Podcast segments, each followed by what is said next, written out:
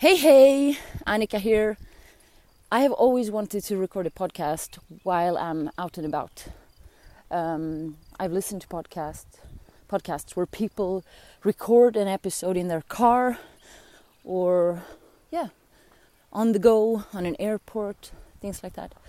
And so now I have just finished a workout with uphill sprints in the middle of nowhere, in the fields uh, my only company is a lot of bugs.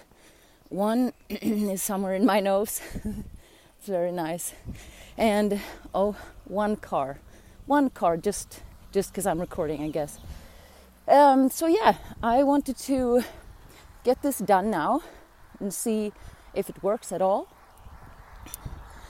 And I was thinking about what can I share that might be of an inspiration to someone. And uh, thinking of what I've just done, working out when you're, you know, you've done a long day at work, maybe taking care of kids, family members, animals, neighbors, uh, the garden, your car, household, food shopping, laundry, paying bills, all that stuff and maybe you don't have the energy. Uh, yeah, out of energy. I don't know if you can hear this, but I'm walking past a river. Hmm, who knows? Maybe you hear it, maybe you don't. Uh, but so you come home, you've had this day, you're exhausted, and you wish you had the energy to work out, but you just don't. That's how I felt today. I would have loved to just lay on the sofa and watch. Uh, I would have want yeah a romantic comedy. Just fade into that world and oh, uh, eat chocolate cake and popcorn and ice cream. Another car. Mm, yeah, bring it on, car. It's a black one, driving a bit too fast. That's good. So he's out to, out of audio. There he's gone. Okay, back to the sofa. Uh, and I decided I'm to go out and I'm to get it done. There is a very special reason for me today. I'll share that in a moment. But in my uh, work calendar, uh, the other day I, I, I heard a phrase and I was like, ooh, ooh, that's so good. And I flipped a few weeks forward and I wrote it at the top of a page just because I, I wanted to be reminded of it in case I forget. Uh, and it's this week. So at the top of today, it says, for those who can't. And I had drawn two hearts, one at the beginning of the phrase and one at the end, for those who can't.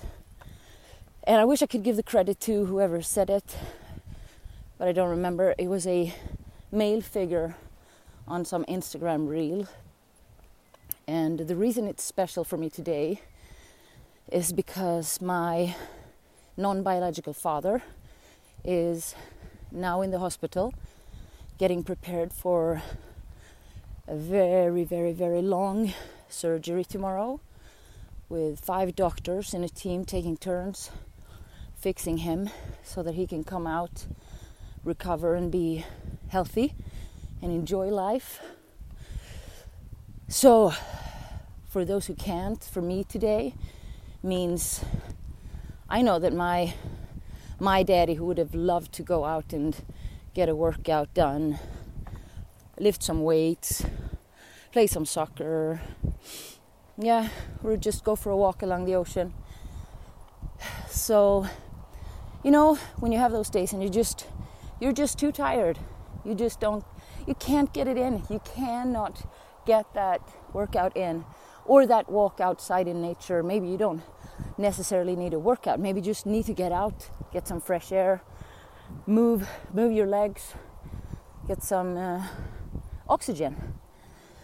Well, I tend to have this experience that it's a it's hard to do it for me. You know, maybe you don't feel like maybe you don't feel like I'm not worth the effort. Just too too tired and old and lazy anyway. No need bothering. But if you say, do it for someone you love, ooh, all of a sudden that changes things. doesn't it?